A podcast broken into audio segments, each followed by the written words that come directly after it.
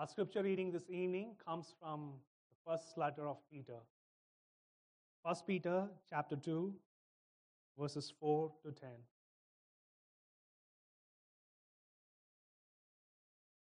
But our preaching text this evening will be verses 9 and 10.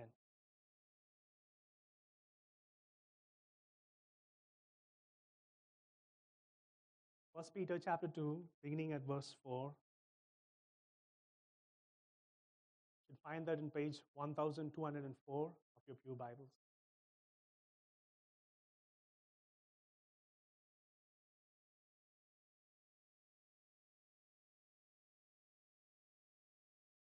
As you come to him, a living stone, rejected by men, but in the sight of God, chosen and precious. You yourself, like living stones, are being built up as a spiritual house to be a holy priesthood, to offer spiritual sacrifices acceptable to God through Jesus Christ. For it stands in scriptures Behold, I'm lying, laying in Zion a stone, a cornerstone chosen and precious, and whoever believes in him will not be put to shame. So the honor is for you who believe, but for those who do not believe, the stone that the builders rejected has become the cornerstone, and a stone of stumbling and a rock of offense. They stumble because they disobey the word as they were destined to do. And this is our preaching text this evening. But you are a chosen race, a royal priesthood, a holy nation, a people for his own possession, that you may proclaim the excellency of him who called you out of darkness into his marvelous light. Once you were not a people, but now you are God's people. Once you had not received mercy, but now you have received mercy. The grass withers, the flower fades, but the word of the Lord endures forever. Who am I? You sure you want to know? If somebody told you that I was just your average, ordinary guy, not a care in the world, then somebody lied. These were the words of Peter Parker in the opening scene of the trailer, The Spider Man, which came in 2002. As a 12 year old boy back then, I was totally amazed by it. It was stunning, it was beautiful, and it was fantastic. Peter Parker, he had a new identity of being the Spider Man. Peter, he had a new purpose to fight against evil. And he had a new position to save the world. I wanted to be like Peter Parker. I longed to be like Spider Man. But this evening, dear brothers and sisters in Christ, Apostle Peter, he tells us a truth which is far more stunning, which is far more beautiful, which is far more fantastic, and which is far more amazing that than being a Spider Man. That we have a new identity, a new purpose, and a new position in Christ Jesus. And this brings us to the theme of our sermon this evening. God gives us a new identity in Jesus Christ, along with a new purpose and a new position.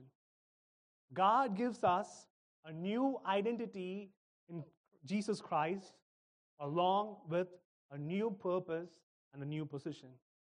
We'll see this truth under three points a new identity, a new purpose, and a new position. Let us consider the first point of the sermon our new identity in Christ Jesus. And we, and we will be spending the majority of our time in this first point.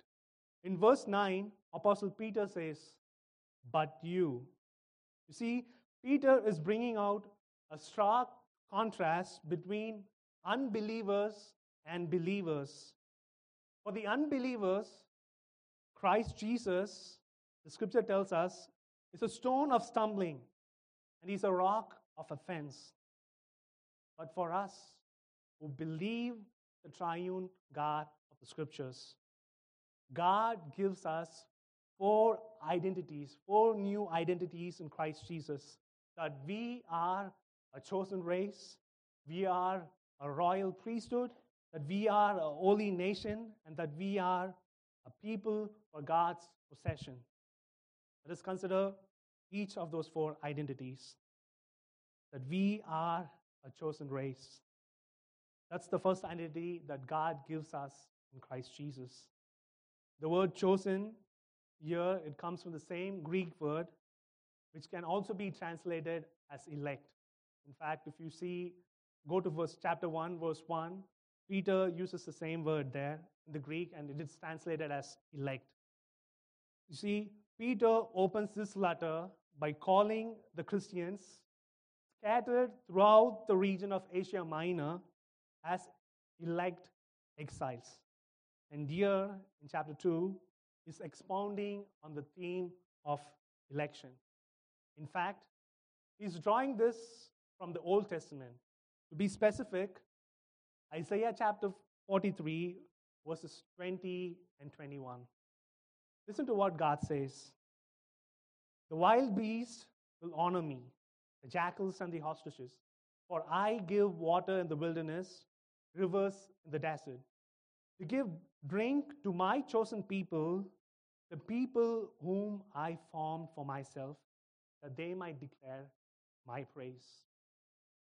In the original context, God is comforting his people Israel, even during the Babylonian exile, that they are his chosen people, that people who are created for himself.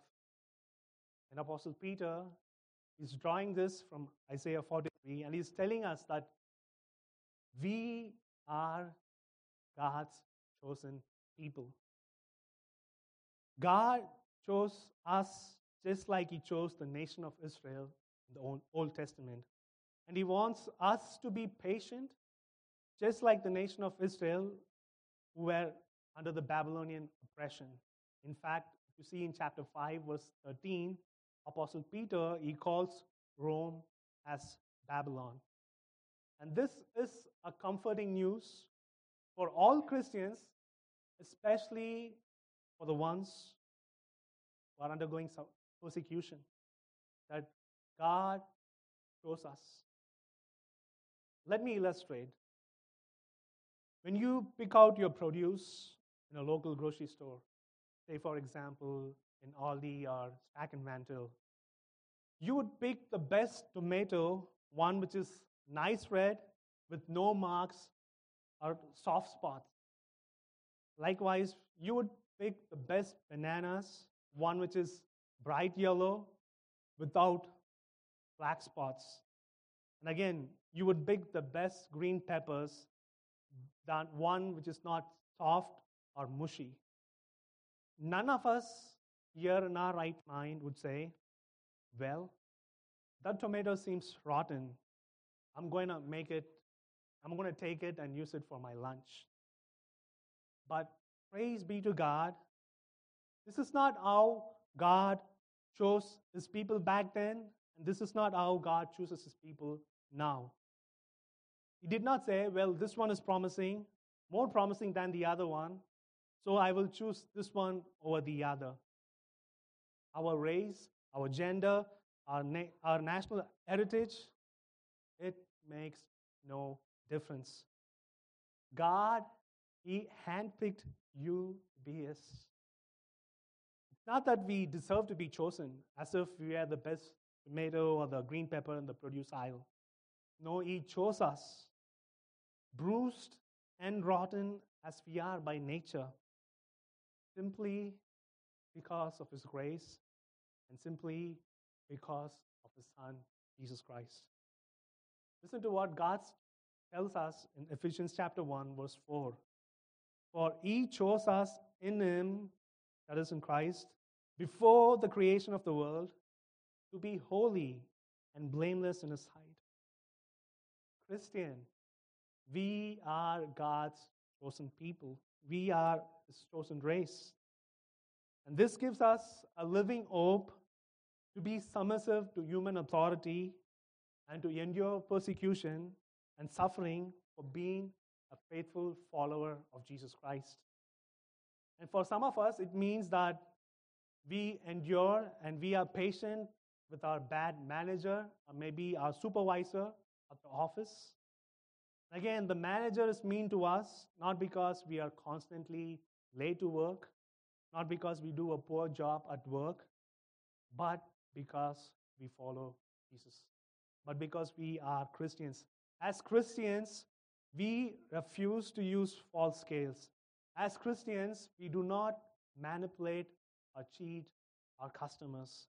And as Christians, we do not play fast and loose with the IRS. And if that's you, dear brothers and sister in Christ, the scripture tells us, if you have your Bibles open, see chapter 2, verse 20, it tells us, this is a gracious thing in the sight of God. Again, flip a page over and see chapter 4, verse 16.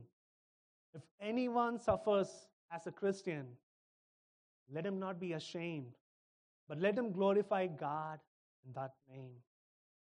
Brothers and sisters in Christ, that we are the chosen people of God. Let us consider the second identity that God gives us in Christ Jesus that we are a royal priesthood. Apostle Peter, again, he draws this concept from the Old Testament, especially, specifically in Exodus chapter 19, verse 6, which God says to the children of Israel, And you shall be to me a kingdom of priests and a holy nation. Again, what's the context? God tells his people is that if you go back, you know that God sends the 10 plagues against the Egyptians, destroys the Pharaoh's army in the Red Sea. He feeds his people, the Israelites, with the bread from above, the manna. He leads them to Mount Sinai uh, in the pillar of clouds during the day and the pillar, pillar of fire during the night. And during this context, the Israelites are called a royal priesthood. Likewise, Apostle Peter, he tells us that we are a royal priesthood in Christ Jesus.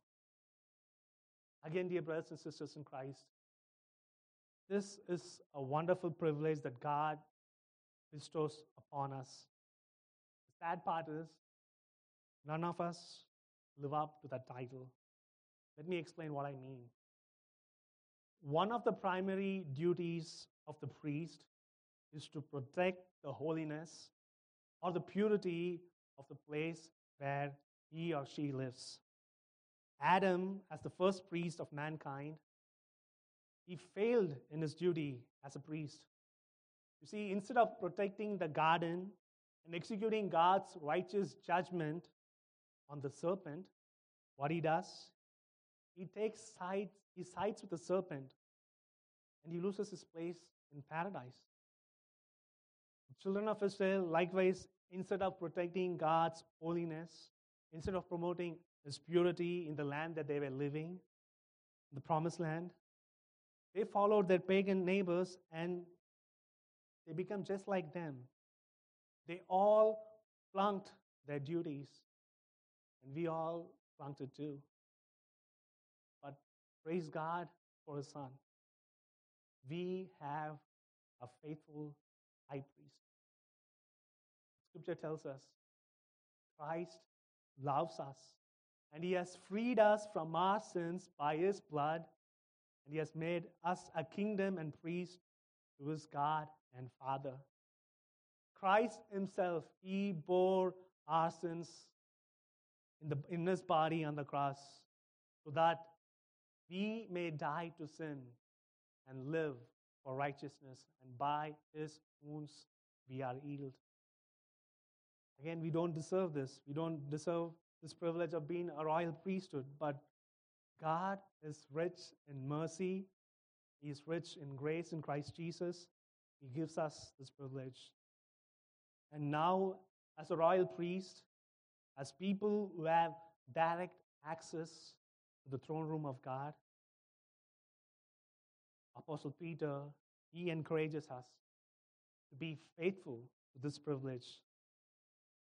But in this side of the redemptive history, he's not asking us to keep the tabernacle holy or the temple or not even the promised land holy. No, he wants us to keep our bodies holy and pure. He wants us to fight against sin. Again, if you have your Bibles open, see in verse chapter 2, verses 11 and 12. He tells us to abstain from the passions of the flesh, which wage war against your soul, and to keep your conduct among Gentiles honorable. He wants us to offer spiritual sacrifices acceptable to God. That's verse 5. Likewise, Apostle Paul in Romans chapter 12, he calls this as presenting our bodies as a living sacrifice to the Lord. And, brothers, this means war. A war against the passions of the flesh, a war against sensuality. And again, some of us here might be stepping on some of your toes, but we don't need a smartphone with internet. Brother Praveen, are you serious? We are living in the 21st century. Are you serious that we don't need a smartphone with an internet? Let me remind you of what our Savior, Lord Jesus Christ, He tells us in Matthew chapter 5, verses 29 and 30. I'm pretty sure you're familiar with this. If your right eye causes you to sin, tear it out and throw it away. For it is better that you lose one of your members than your whole body be thrown into hell. And if your right eye, right hand causes you to sin, cut it off and throw it away. For it is better that you lose one of your members than your whole body go into hell. For some of us, that's our smartphone. And for others of us, it may be the unnecessary business trip with the opposite sex. And for others of us, it might be even the late night parties with your old buddies. Brothers, we are royal priesthood. We belong to Jesus Christ. The third identity that God gives us in Christ Jesus is that we are a holy nation. Just as Israel was a nation that has to be holy, a morally blameless nation, a nation that strives against sin and pursues be like their God. Apostle Peter, he tells us that we are a holy nation in Christ Jesus, a nation that has God as their ultimate governor and king. Let me give you an example. We know that America is rightly called as the melting pot of the world. You have the Dutch American, you have the Asian American, you have the uh, Hispanic or the African American. But in the end, what gives us this unity amongst diversity? It's our nationality, that we are all Americans. But scripture tells us that we have a better, that we have a greater unity in Christ Jesus, that in Christ Jesus, that we are a holy nation. And listen to what the heavens, the new heavens, in Revelation chapter 5, verse 9, what do listen to what they sing in the heaven.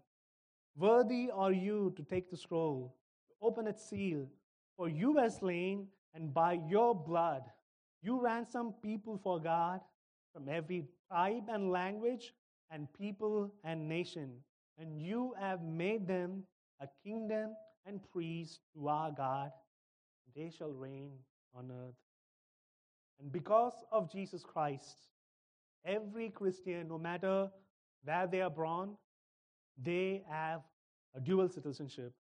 One in the country which they are born, another one is heaven that we are a holy nation whose king is from above. And this makes us to live as heavenly citizens in our earthly vocations. You may be a student, you may be a teacher, you may be a farmer, you may be an engineer, or you may be a busy stay at home mom. But we live as a holy nation before the face of thrice holy God. The fourth identity that God gives us in Christ Jesus is that we are a people for God's possession. We are God's own special people. Peter, again, he draws this from the Old Testament, specifically Exodus chapter 19, verse 5, where God tells the people of Israel, You shall be my treasured possession among all peoples, for all the earth is mine. In fact, in Deuteronomy chapter 7, verses 6 to 8, God tells us the reason why He chose the people of Israel. It was not because you were more in number than any other people of people that the Lord set his love on you and chose you. For you were the fewest of all peoples. But it is because the Lord loves you and is keeping the oath that he swore to your father, and that he has brought you out with a mighty hand and has redeemed you from the house of slavery, from the hand of Pharaoh, the king of Egypt. That's the story of the people of Israel. And, folks, we become God's people not because a genetically modified spider it bit us we became super strong and now because we are super strong god chose us as a treasured possession. Spider-man that's fantasy that's a fiction that's unreal. But brothers and sisters in the lord remember the scripture tells us not many of you were wise according to worldly standards not many were powerful not many were of noble birth. But why God made us his treasured possession? The answer is simple, but it is profound. I don't want you to take it as some kind of a cliche. He loves you. God loves you. How much did He love you? He loved you so much that He redeemed you not with perishable things such as gold or silver, but He redeemed you. He redeemed us with the precious blood of His Son Jesus Christ. And this, my friend, this is reality. This is the truth that you are God's own possession that we are God's own possession, that we are His own special people. And now, having considered our privileges in Christ Jesus, let us consider our purpose in Christ Jesus.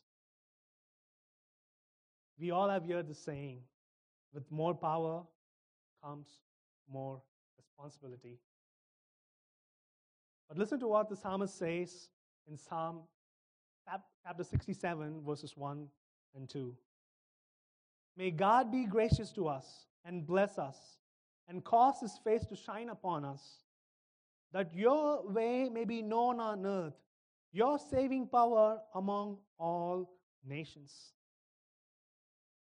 The psalmist, he prays, God, bless us, be gracious to us. Why? So that they can have their best life now so that they can live a happy, a comfortable life, a life free of trials now? No.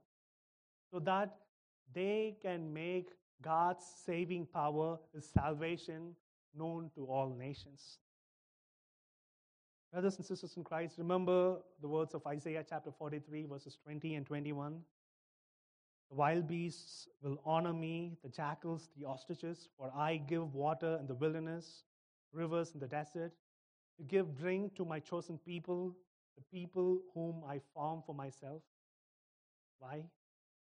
that they might declare my praise. And that's why I say to you, with your new identity in Christ Jesus, you have a new purpose in Christ. And what's your new purpose in Christ Jesus? That you may proclaim the excellencies of Him who called you out of darkness into His marvelous light. Brothers and sisters in Christ, what a joy it is to see God delivering His people the hands of the Egyptians in the book of Exodus. What a joy it is to see God delivering his people, the Israelites, from the hands of the Babylonians in the book of Isaiah. But what great joy and what great privilege it is to see and to know and to savor that God, He has delivered us from the bondage of Satan, from the bondage of sin, and from this fallen world. And we should give thanks to this Father who has qualified us to share in the inheritance of the saints of the light. He has delivered us from the dominion of darkness, and He has transformed us to the kingdom of His beloved Son, in whom we have redemption, the forgiveness of sin. And therefore, let us proclaim the excellencies of Him who called us out of darkness into His marvelous light. And, brothers and sisters in Christ, let us not only do it with our mouths, but let us do it with our deeds, by our conduct. You ask me how? Again, if you have your Bibles open, look at chapter 4, verse 3. God gives us that instruction. By not living in sensuality, passions, drunkenness, orgies, drinking parties, and lawless idolatry. That's our new purpose by avoiding this and living for Christ. Let us consider the final point of the sermon our new position in Christ Jesus. We look at verse 10, it tells us, Once you are not a people, but now you are God's people. Once you have not received mercy, but now you have received mercy. Once again, Apostle Peter is drawing this from the Old Testament, specifically from the minor prophet Hosea, chapter 2, verse 23, where God tells the people of Israel, And I will have mercy on no mercy, and I will say to not my people, You are my people. And he shall say, You are my God. In Hosea, Israel is repudiated as God's people because of their sin. But God pledges, He makes a promise that He would have mercy upon them and that He would form again His new people. Peter, he takes this Old Testament references and he applies it directly to the church. A church which is mainly composed of Gentiles once lived in darkness. And now they have wondrously become God's people. They have received God's mercy. And we have received God's mercy. And we are the living testimonies of this reality. Boys and girls, have you ever submitted your work late to your teacher at school? And instead of losing some point for late submission, your teacher he or she just wants you and you still ended up getting an A in your assignment? And, folks, have you ever been pulled over by a police officer for speeding and you sure thought that you're going to get a ticket? But in the end, the officer, he chats with you and he lets you go. I experienced it this past December. Or maybe you lost your temper. You yelled at your spouse, at your spouse. And in that heated situation, your spouse, instead of yelling back at you, displays remarkable patience and answers you softly and gently. those are sweet moments. Those are remarkable moments. But those mercies, they pale when it comes to God's mercy. You see, God, instead of sending us all to hell for our rebellion and failure, He kept us out completely. Why? Because of Christ Jesus, because of His work on the cross. But His mercy, it never stopped there. Was that an end? No. He made us His people, He made us His objects of mercy. The steadfast love of the Lord, it never ceases. His mercies, they never come to an end. And praise God for our new position in Christ Jesus. And finally, dear brothers and sisters in Christ, who are we? We are a chosen race. Who are we? We are a royal priesthood. Who are we? We are a holy nation. Who are we? We are people of God's own possession. What's our purpose here on earth? That we may proclaim the praises of God, His mighty acts of redeeming us and transforming us from the kingdom of darkness into the kingdom of light. And what's our new position in Christ? That we are the objects, the recipients of God's great mercy. And to this great God who gives us a new identity, a new purpose, and a new position in Christ Jesus. To him be the glory, the honor, the power, and dominion forever and ever. Amen. Shall we pray? Father, we are amazed to know our new identity in Christ Jesus. We are ever grateful for those wonderful privileges that you have showered upon us. Help us to believe these truths.